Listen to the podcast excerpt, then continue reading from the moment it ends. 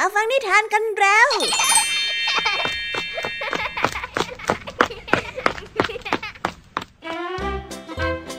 สวัสดีค่ะน้องๆ ยินดีต้อนรับเข้าสู่ชั่วโมงนิทานกับรายการคิสอาว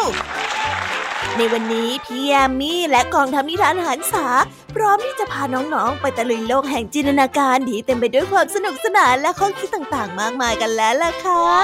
ไปตะลุยโลกนิทานกันเลย เริ่มต้นกันที่นิทานเรื่องแรกเป็นเรื่องราวของเจ้าชายองค์หนึ่ง ที่กระหายในความยิ่งใหญ่ เขานั้นทะเยอทะยานอยากจะมีชัยชนะเหนือทุกสิ่ง ไม่เว้นแม้แต่พระเจ้าค่ะ เมื่อเขามีความต้องการแบบนั้นแล้ว ก็ทำให้เขายกกองทัพ และขอท้ารบกับพระเจ้า และเทวดาทั้งหลายบนสวรรค์ สิ่งที่เขาทำนี้ช่างยิ่งใหญ่นัก หากแต่ว่าสิ่งที่เขาจะได้รับกลับมานั้นจะทำให้เขาพึงพอใจหรือไม่ คงต้องไปรับฟังพร้อมกันในนิทานเรื่องแรกของพี่แอมมี่ที่มีชื่อเรื่องว่า ต่อกรกับพระเจ้ากันเลยนะคะ นอกจากนี้แล้วพี่ยามียังมีนิทานอีกหนึ่งเรื่องที่มีชื่อเรื่องว่า ที่ทางของตัวเอง ซึ่งเป็นเรื่องราวของพ่อค้าหนุ่มพเนจรคนหนึ่งที่ได้เดินทางเร่ร่อนมาพบกับหญิงสาว ที่เพิ่งถูกผู้มีอำนาจดูถูก และกล่าวหาว่าเธอนั้นไม่มีคุณค่า แต่พ่อค้าพเนจรกลับไม่คิดเช่นนั้น และพยายามจะพิสูจน์ให้หญิงสาวได้เห็น ว่าเราทุกคนล้วนมีค่า และมีที่ทางอันเหมาะสมของตัวเองอยู่เสมอ โดยพ่อค้าหนุ่มก็ได้พยายามทำมาหากินวันแล้ววันเล่า เพื่อหวังว่าจะกระทำการยิ่งใหญ่บางอย่างไว้ไปรับฟังพร้อมกันในนิทานเรื่องที่สองของพี่แยมมี่กันเลยนะคะ นิทานภาษาพาสนุกในวันนี้ค่ะ เจ้าจอยกับเจ้าแดงพยายามจะแข่งขันอะไรกันบางอย่างแบบเอาเป็นเอาตาย ทั้งๆทที่เจ้าสิงเองก็บอกว่าทั้งสองคนนั้นมีฝีมือที่เก่งแบบไล่เลี่ยกัน แต่เจ้าแดงเองก็ไม่ยอมฟังค่ะ จนทำให้เจ้าสิงต้องระเบิดอารมณ์ออกมา เอ๊ว่าแต่ไล่เลี่ยจะมีความหมายว่าอย่างไร ไปรับฟังพร้อมกันในนิทานภาษาพาสนุกกันนะคะ เป็นยังไงกันบ้างหลังจากที่พี่ยามีได้เล่าเรื่องความสนุกกันไปบางส่วนแล้วเนี่ย น้องๆพร้อมที่จะไปตะลุยโลกนิทานกับรายการคิสอากันแล้วหรือยังเอ่ยถ้าพร้อมกันแล้วเราไปรับฟังนิทานเรื่องแรกกันเลยค่ะ กับนิทานที่มีชื่อเรื่องว่า ต่อกรกับพระเจ้าไปรับฟังกันเลย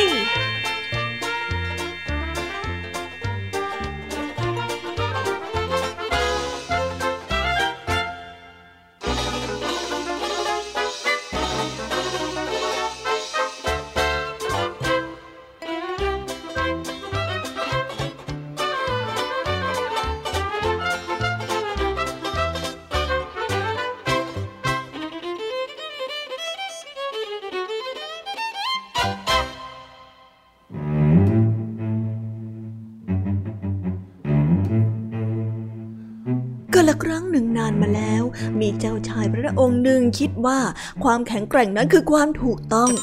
ผู้ที่มีอำนาจควรจะได้ครอบครองทุกสิ่ง เจ้าชายได้นำกองทัพออกไปทำสงครามไม่เคยได้หยุดหย่อน วันแล้ววันเล่า พระองค์ได้ใช้คมดาบและเปลวไฟทำลายทุกสิ่งอย่าง ผู้ชายต้องเข้าร่วมสงคราม และจบชีวิตลง ส่วนผู้หญิงต้องพาลูกเล็ก ๆ หนีเข้าไปอยู่ในป่า เหลือทิ้งไว้แต่กระท่อมที่ถูกไฟเผา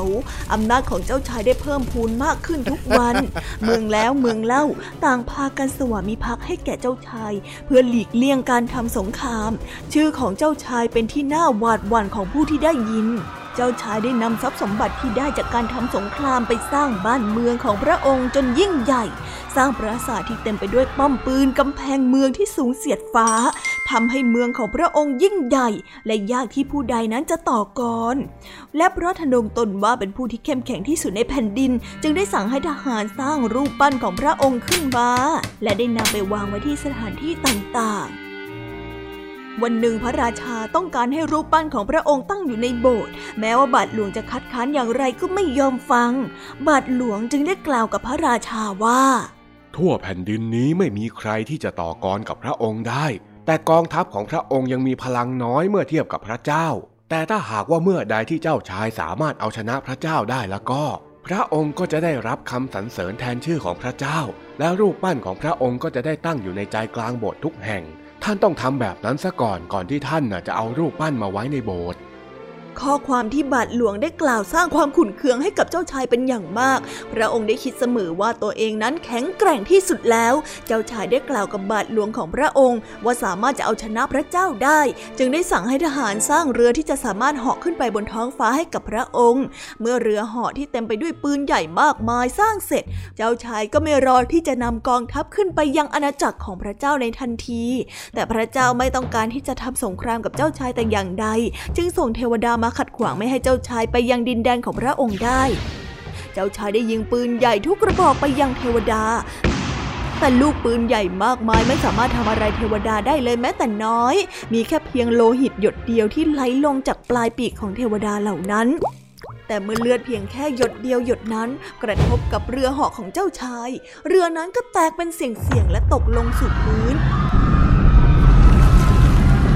แม้ครั้งนี้พระองค์จะยอมพ่ายแพ้ แต่ด้วยความหยิ่งยโสของเจ้าชาย กลับทำให้แค้นพระเจ้ามากยิ่งขึ้นกว่าเดิม พระองค์ได้ใช้เวลาอีกเจ็ดปีสร้างกองทัพขึ้นมาใหม่ ครั้งนี้พระองค์ได้สร้างเรือเหาะที่มีพลังอำนาจมากกว่าครั้งก่อนหลายเท่า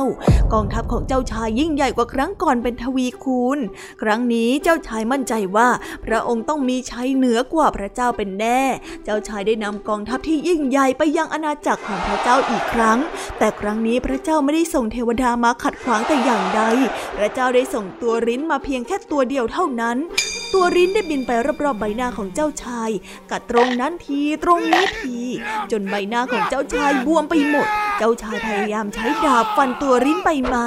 แต่ก็ทำอะไรตัวริ้นไม่ได้เลยแม้แต่น้อย มันยังคงกัดเจ้าชายอยู่แบบนั้น ตัวริ้นได้เข้าไปในชุดเกราะของเจ้าชาย แล้วกัดไปทั่วร่างกาย เจ้าชายต้องถอดชุดเกราะ และฉีกเสื้อผ้าออกแล้วกระโดดโลดเต้นไปมาเหมือนกับคนบ้า เพื่อที่จะไล่เจ้าตัวริ้นนั้นออกไปให้พ้น ท่าทางของเจ้าชายสร้างความตลกขบขันให้กับบรรดาทหารของพระองค์เป็นอย่างมาก ทุกคนต่างดูถูกเจ้าชายที่คิดจะทำสงครามกับพระเจ้าอย่างไร้สติ อุตส่าห์สร้างกองทัพที่ยิ่งใหญ่ แต่กลับมาพ่ายแพ้ต่อมแมลงตัวเล็กๆ เพียงแค่ตัวเดียวเท่านั้น ตอนนี้ทุกคนไม่คิดว่าเจ้าชายเป็นคนที่โหดเหี้ยมหรือว่าร้ายกาจอีกต่อไปแล้ว ต่างเห็นว่าเป็นเพียงแค่คนโง่เขลาคนหนึ่งเท่านั้นเอง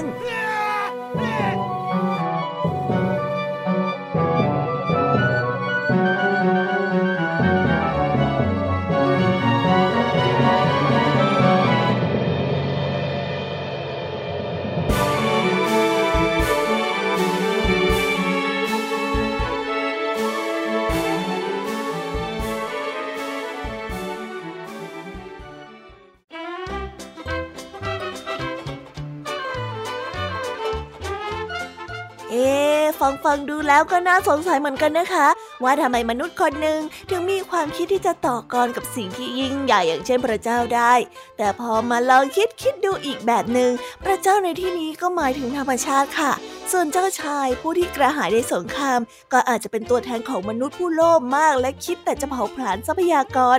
ซึ่งเมื่อทั้งสองฝ่ายได้เผชิญหน้ากันแล้ว ยังไงยังไงชัยชนะ ก็ยังคงเป็นของธรรมชาติอยู่ดี หวังว่าในชีวิตจริง พวกเราจะไม่ต่อสู้กับธรรมชาตินะคะ ถ้าหากว่าเราเคารพในความเป็นธรรมชาติสักหน่อย ช่วยกันดูแลรักษาทรัพยากรสักนิด ก็คงจะอยู่บนโลกนี้ได้อย่างสงบไปอีกนานแสนนานเลยแหละค่ะไม่ต้องมาเสียทีแบบเจ้าชายในนิทานที่ล่วงละเมิดธรรมชาติ จนต้องอับอาย จนแทบจะแทรกแผ่นดินหนีนั่นเอง ไปต่อกันในนิทานเรื่องที่สองกันต่อเลยค่ะ กับเรื่องราวการต่อสู้ของพ่อค้าหนุ่มพเนจร ผู้ที่เชื่อว่าคนเราทุกคนมีที่ทางของตัวเอง และมีสิทธิ์ในการพัฒนาไปสู่ชีวิตที่ดีกว่าเดิมได้ไปติดตามรับฟังพร้อมกันได้เลยค่ะในนิทานเรื่องที่สองที่มีชื่อเรื่องว่า ที่ทางของตัวเอง ไปรับฟังกันเลย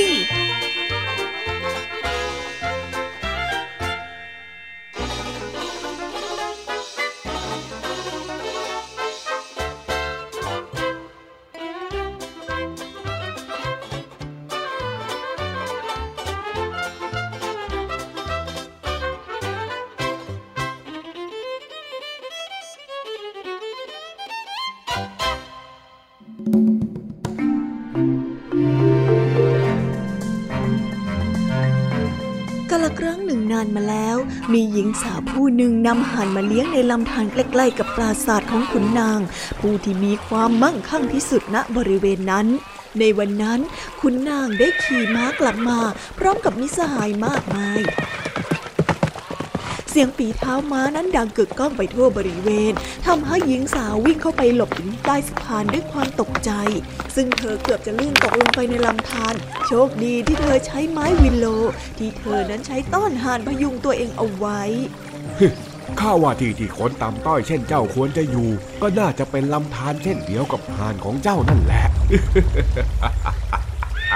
คณะบดีเจ้าของปราสาทได้หยุดม้าอยู่ที่เหนือสะพานที่เธอหลบซ่อนตัวอยู่ และกล่าวเย้ยหยันหญิงสาว โดยไม่คิดที่จะช่วยประคองเธอเลยแต่อย่างใด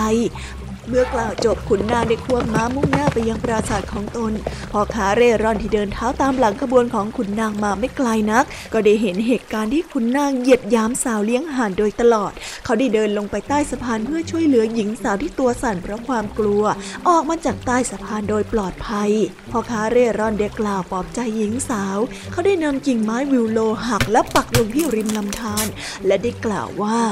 อย่าไปถือสาคนเช่นนั้นเลย ชาติกำเนิดนะ่ะไม่ได้เป็นเครื่องกำหนดที่อันเหมาะสมของเราหรอก หากแต่เป็นความพยายามของเราต่างหาก ที่จะกำหนดว่าเราควรอยู่ตรงไหน เธออย่าท้อไปเลยนะ แล้วสักวันผู้คนจะใช้ไม้จากต้นวินโลทำคลุย เพื่อเป่าเย้ยหยันเจ้าขุนนางคนนั้น ไม่เชื่อเจ้าคอยดูก็แล้วกันพอคาเร่ร่อนได้ยิ้มให้กับหญิงสาว และมุ่งหน้าไปที่บ้านของขุนนาง เพื่อขอพักแรมด้วย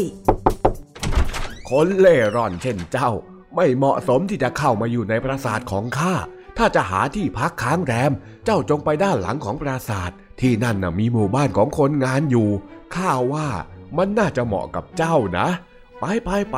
อย่ามาอยู่บ้านข้าเลย แต่เมื่อไปถึงขุนนางแทนที่จะให้การต้อนรับกับเย้ยหยันพ่อค้าเร่ร่อน เพราะเห็นว่าเป็นคนที่ทำต้อยแม้ว่าพ่อค้าจะถูกขุนนางดูถูก แต่ก็ไม่คิดที่จะโกรธเคืองแต่อย่างใด สถานที่ที่เหมาะสม นั่นสิ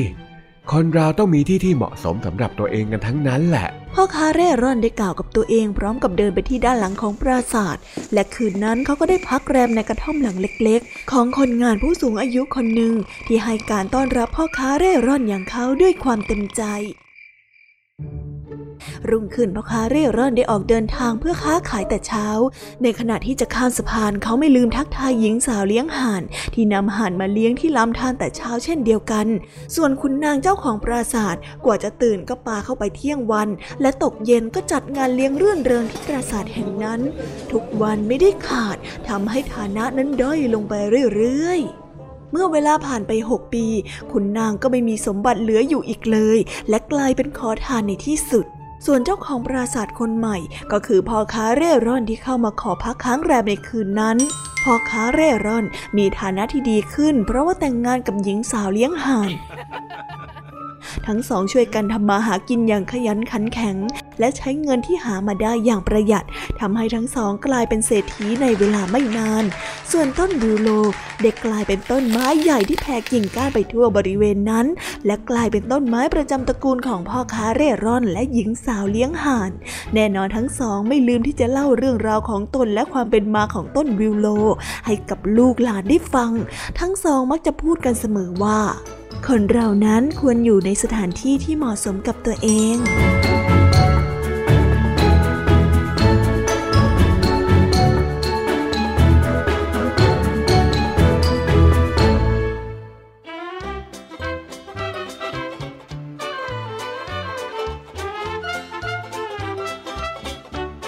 ช่แล้วล่ะค่ะ จริงอย่างที่พ่อค้าพเนจรบอกเลยนะคะ คนเรานั้นมีที่ทางของตัวเองเสมอ ทั้งหมดก็ขึ้นอยู่กับการกระทำคนเรานั้นมีความพยายาม ก็มักจะได้รับผลตอบแทนของความตั้งใจนั้น ในขณะที่คนสมเลเทเมา และไม่รู้จักการทำงานหาเลี้ยงชีพ ถึงแม้ว่าจะร่ำรวยแค่ไหน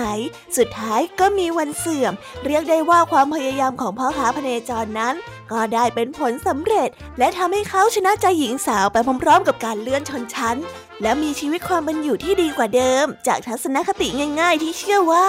เราทุกคนนั้นสามารถพัฒนาได้นั่นเองเอาละค่ะ เราไปต่อกันในช่วงถัดไปกับช่วงนิทานภาษาพาสนุก กับเรื่องราวของเจ้าสารแสบที่เถียงกันสนั่นลั่นคลอง เกี่ยวกับความเก่งกาจในการแข่งขันคว้างก้อนหิน ซึ่งยังหาบทสรุปไม่ได้เลยค่ะว่าใครเก่งที่สุดไปติดตามความสนุกและความหมายของคำว่าไล่เลี่ยพร้อมกันในนิทานภาษาพาสนุกกันเลยนะคะ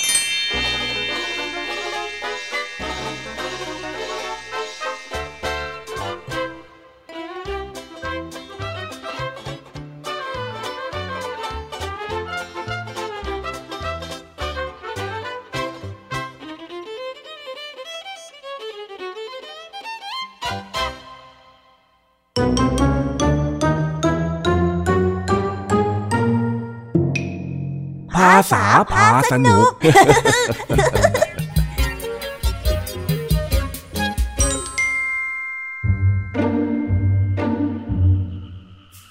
เจ้าสามแสบตกลงกันว่าจะมาเล่นคว้างก้อนหินลงคลอง เพื่อหนีจากความเบื่อหน่ายเดิมๆ ทั้งสามจึงปั่นจักรยานมาที่คลองกลางหมู่บ้าน หลังจากนั้นการละเล่นการแข่งขันของแก๊งจิ้งจอกสายฟ้าก็เริ่มขึ้น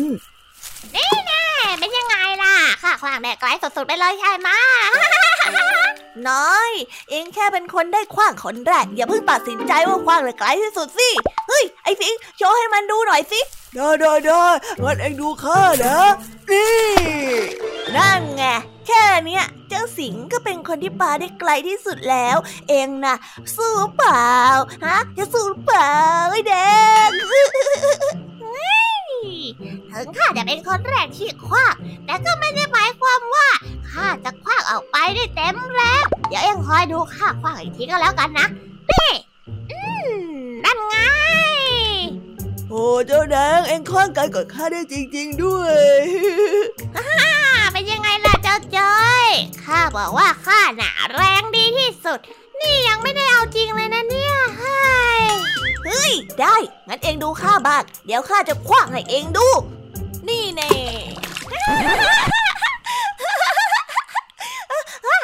เฮ้ยนี่เองเอาจริงแล้วหรือยังไงจอยให้คว้างใหม่อีกทีก็ได้อะอะเร็วๆเฮ้ยพอได้แล้วนะจะแข่งกันไปถึงไหน เราแค่มาเปลี่ยนบรรยากาศแก้เบื่อเองไม่ได้มาแข่งขันกันเอาเป็นเอาตายสักแค่หน่อยนึง ไม่ได้ ข้าไม่ยอมที่ไอ้สิงพูดเด็ดขาดเลย ข้าขอโอกาสอีกรอบหนึ่ง เองคอยดูนะ ข้าน่ะ ขอถอดนาฬิกาแป๊บนึงมามามา นี่ ข้าควางถนัดแล้วอะไรสิครับ กลัวอะไรล่ะฮะ นี่แหละนี่แหละนี่นี่แหละนี่แหละหลังจากนั้นเจ้าแดงกับเจ้าจ้อย ก็ผลัดกันคว้างหินแบบรัวๆ เดี๋ยวแพ้ เดี๋ยวชนะ จนเจ้าสิงเริ่มทนไม่ไหวที่เห็นเพื่อนพยายามแข่งขันกันอย่างไม่มีประโยชน์ ก็เลยพยายามไกล่เกลี่ยให้เพื่อนนั้นดีกัน นี่แน่นี่แน่นี่แน่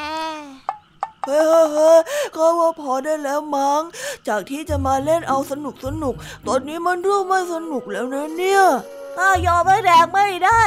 ข้ามันใช่มันนัก ชอบพูดจาเหมือนว่าตัวเองเก่งที่สุดอะ ข้าก็หมันได้เหมือนกันนั่นแหละจะให้เขาไม่ให้ข้าเก่งมากเลยหรือยังไง เอ๊ะจะเก่งอยู่คนเดียวเหรอ ฮะ โอ้ยเอาหน้าพวกเองก็เก่งกันทั้งคู่นั่นแหละ ฝีมือไล่เลี่ยกันอยู่นะ ไม่ต้องไปแข่งขันกันแล้ว ฮะ เอ็งพูดอะไรให้สิงใครไล่ใคร เจ้าสิงมันพูดว่าไล่เลี่ยต่างหากเล่า อ๋อ นี่เอ็งจะไล่ข้าไปที่อื่นใช่ไหมแล้วก็เข้าข้างไอ้จ้อยละแบบนี้ใช่ไหม เปล่าสักหน่อยคำว่าไล่เลี่ยที่ข้าพูดเนี่ยมันเป็นคำที่หมายถึง สูสีกัน ใกล้เคียงกัน หรือว่าพอๆกันเตอหากแล้วฮ่าฮ่าอย่างนี้นี่เองข้าก็นึกว่าเองจะไล่ข้าไปไหนซะอีกข้าไม่ได้หมายความว่าแบบนั้นข้าแค่จะบอกพวกเองนะเก่งไล่เลี่ยกันเฉยๆแต่เฮ้ยคนเรามันจะเก่งเท่ากันไปไปได้ยังไง มันต้องมีใครสักคนที่เหนือกว่าสิเออพี่เองพูดมันก็ถูกนะให้จ้อย เองกับข้าน่ะจะมาเก่งเท่ากันได้ยังไง ข้าต้องเก่งกว่าสิ อ้าว เองพูดอย่างนี้จะหาเรื่องทะเลาะอีกแล้วเหรอฮะไอเด่นเปล่าสักหน่อยก็ข้าพูดจริง ๆ นี่นาโอ้โอ้ได้แล้วเนอะคนเราเนี่ย บางทีก็เก่งเท่ากันได้นั่นแหละนะไม่งั้นจะมีคำว่าเสมอเหรอ ในการแข่งขันกีฬาจริง ๆเขายังมีการเสมอกันเลย แล้วการที่มีฝีมือไล่เลี่ยกันมาแปลกตรงไหนแล้วอีกอย่างเนี่ยนะ พวกเราได้อยู่แก๊งเดียวกัน ทีมเดียวกัน ถ้าจะแข่งขันก็ต้องไปแข่งกับคนอื่นสิไม่ใช่มาแข่งกันเองแบบนี้เข้าใจมั้ยอุ้ยเฮ้ใจเย็นๆก่อนนะเจ้าสิงนะจะยันได้ยังไง ก็ดูพวกเอ็ที่พูดไม่รู้เรื่องอะเฮ้ยข้าสองคนเข้าใจตั้งแต่คำว่าไล่เลี่ยแล้วล่ะนะ นี่นี่นี่ใจเย็นๆก่อนนะเฮ้ยแล้วเดี๋ยวจะเลิกแข่งกันได้หรือยังข้าน่ะตั้งใจมาเล่นให้สนุกแล้วไม่ได้มาเครียดแบบนี้เออไม่แข่งกันแล้วเนาะไอเด้งเออเราไปเล่นนกอื่นกันดีกว่าเนาะเนาะมาเร็วมาเร็วมาเร็วเออเออใช่ใช่ใช่ไปเล่นตัวอื่นกันดีกว่านะไปเร็วไปเร็วเออต้องอย่างงี้สิให้ข้าบ่นอยู่เรื่อยเลยพวกเองอะ เข้าไปแล้วไม่ลายแดง ก็นั่นน่ะสิ ไม่น่ารับให้สิงไม่งุนงิดเลยโคตรน่ากลัวเลย นี่พวกเองพูดอะไรอะเปล่าเปล่านะเปล่า ไม่มีอะไรข้าแค่วางแผนจะเล่นกันดีๆเท่านั้นเอง เออ ดีมากเอองั้นเราไปเล่นที่อื่นกันเถอะนะไปไปไป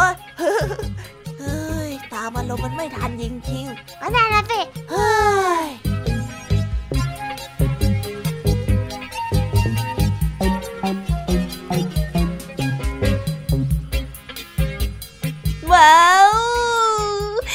บไปแล้วนะคะ สนุกสนานกันไม่น้อยเลยทีเดียวสำหรับวันนี้เรื่องราวความสนุกก็ต้องจบลงไปแล้วละค่ะ พวกเราและรายการคิสอาวก็ต้องขอบอกมือบายบายกันไปก่อน ใครที่มารับฟังไม่ทันสามารถไปรับฟังย้อนหลังได้ที่ไทย PBS Podcast นะคะ วันนี้จากกันไปด้วยเพลงเพาะๆในช่วงสุดท้ายของรายการ แล้วไว้เจอกันใหม่ในตอนถัดไปสำหรับวันนี้ สวัสดีค่ะบายบายเป็นเด็กดีของคุณพ่อคุณแม่นะคะ